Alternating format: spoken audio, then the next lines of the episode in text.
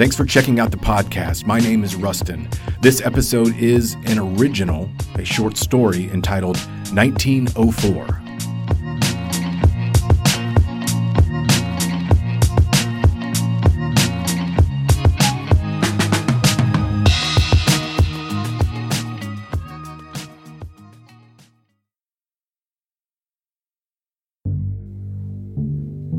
His crow's feet ran deep, and his back creaked when he bent from all the years he'd spent humping hose despite always using textbook technique.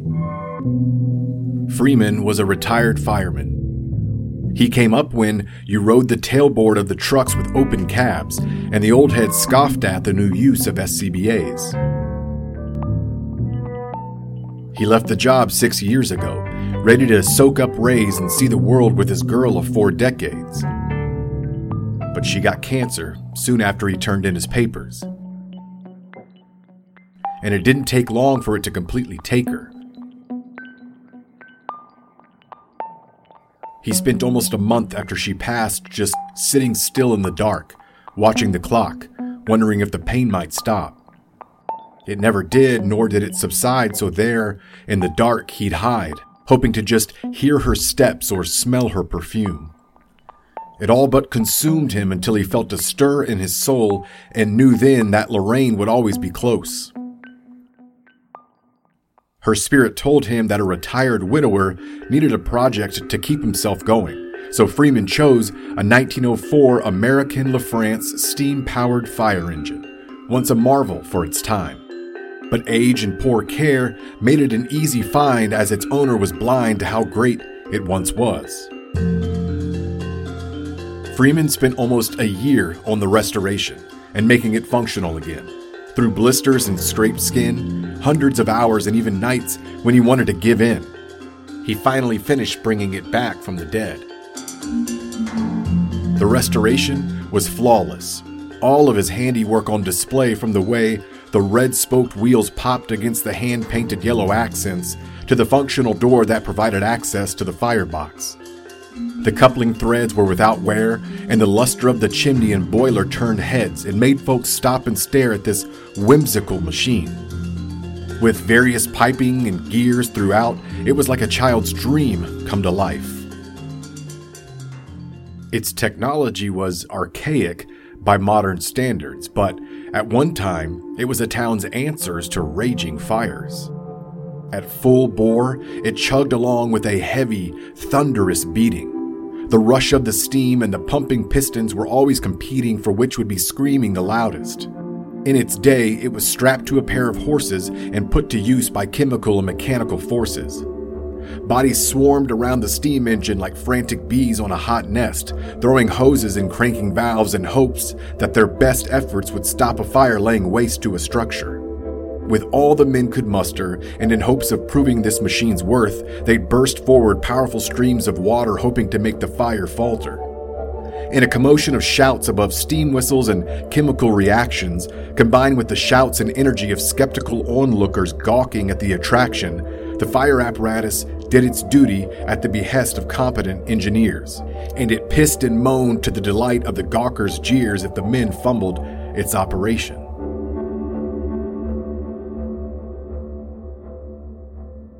The steam engine functioned by way of complex chemistry but was brought to form by men with simple histories.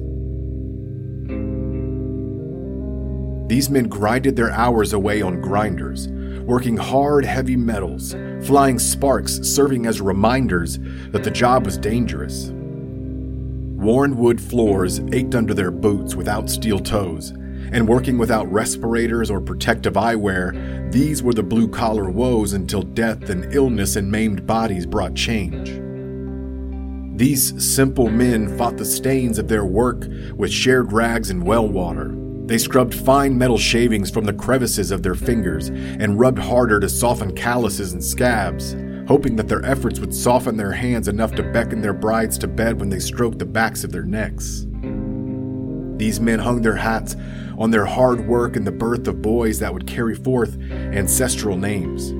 They were men of few words, but each hoped that their tireless grind would explain their resounding love and sacrifice.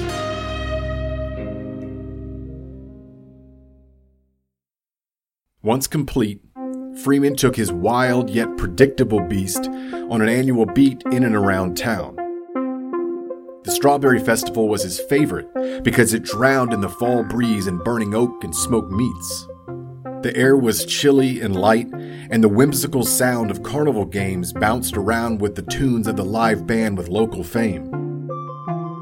Local vendors hawked garage built goods that most understood they could probably make themselves, but booths stocked with shelves of Etsy like products always had that extra touch that they never thought of. Freeman set up in his assigned spot amongst a collection of other oddities that probably didn't make sense to be present. But the presence of Freeman's steam engine, the quizzical collection of almost classic cars, and the boothed display of weaponry from past wars served as a row of distraction for parents of bored or unruly children. Freeman posted a sign at his station letting visitors know when he'd be firing up his prize.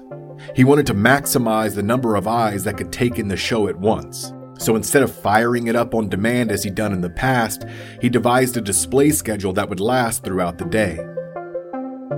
He always smiled as he posted this display, given the way Lorraine's Type A personality had influenced him after so many decades. He knew she'd be proud of his ingenious solution. The 2 p.m. showing was set to begin in exactly 15 minutes, so Freeman lifted himself from his seat with a throaty groan. He completed his standard apparatus checks, and with the crank of a few levers, the steam engine moaned as passerbys passively glanced at his efforts or cross checked his schedule with the time on their phones.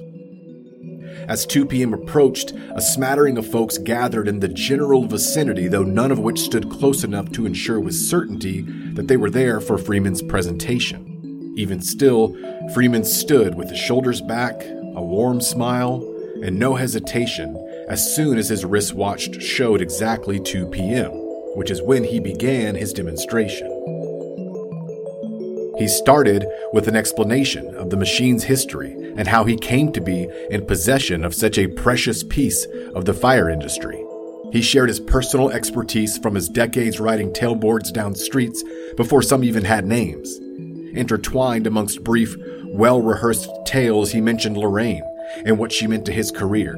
It was his eulogy to his service and his tribute to all of the years he had left in life without his love. He explained the engine's steam and its metal and its chemistry until he was finally ready to throw wood in the firebox. As the fire got hotter, the heat began to move the water.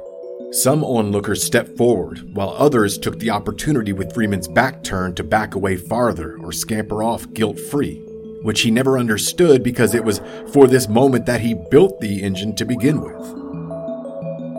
Freeman closely monitored his gauges while he twisted valves and cranked levers. Through his efforts and expertise, the great beast awoke thanks to his endeavors. Pistons pumped, the steam whistle blew, and steam blew through the chimney as a trail of water ran down the concrete. Freeman turned to face his crowd, proud at yet another flawless exhibition. But the small gathering had mostly transitioned on elsewhere even before the engine's emission of steam. Two young girls, cotton candy in hand, skipped over the trail of water, not letting it deter their plan of riding the Ferris wheel for a third time. A handful of teen boys kicked the water at each other and didn't mind soaking their shoes and pants. They pushed and punched and cursed without even a glance around. A little boy nearby smashed his palms to his ears, overwhelmed by the sound of the steam engine, and in doing so, let go of his bright blue balloon. His cries weren't enough to fight through the monsoon of noise the steam engine made, so his mother scooped him up like a wounded soldier in her platoon. She jogged away, hoping to outrun the raucous. A woman on her cell phone walked past in a fuss, plugging her free ear with an air about her that she must mention this noisy mess in a scathing online review. She tried shouting above the hiss of the steam, though it seemed obviously useless to even try. A man trotted after a little boy, and he did a double take at the engine behind sunglassed eyes. Freeman sought to engage his attention, but the man was overwhelmed with the tension of his son's safety. He glanced back at the machine as he hurried along. A few took pictures, then immediately studied their photos and moved on. Some shook their heads and winced, some turned to go another direction. Some looked convinced that they'd make mention of this unnecessary distraction. After letting his prize run for several minutes, once again Freeman pulled and twisted and turned and assisted the steam engine in the process of shutting down. Once cooled, he found his polishing rag and wiped around the boiler and firebox and gauges and gears. He stepped back to take in the sight of his great, glittering work to ensure that it still reflected all of the new years he had given to his life. He returned to his seat next to the sandwich board display, ready for the 3 p.m. showing. Freeman looked forward to that time slot, knowing that it was always the busiest time of the day.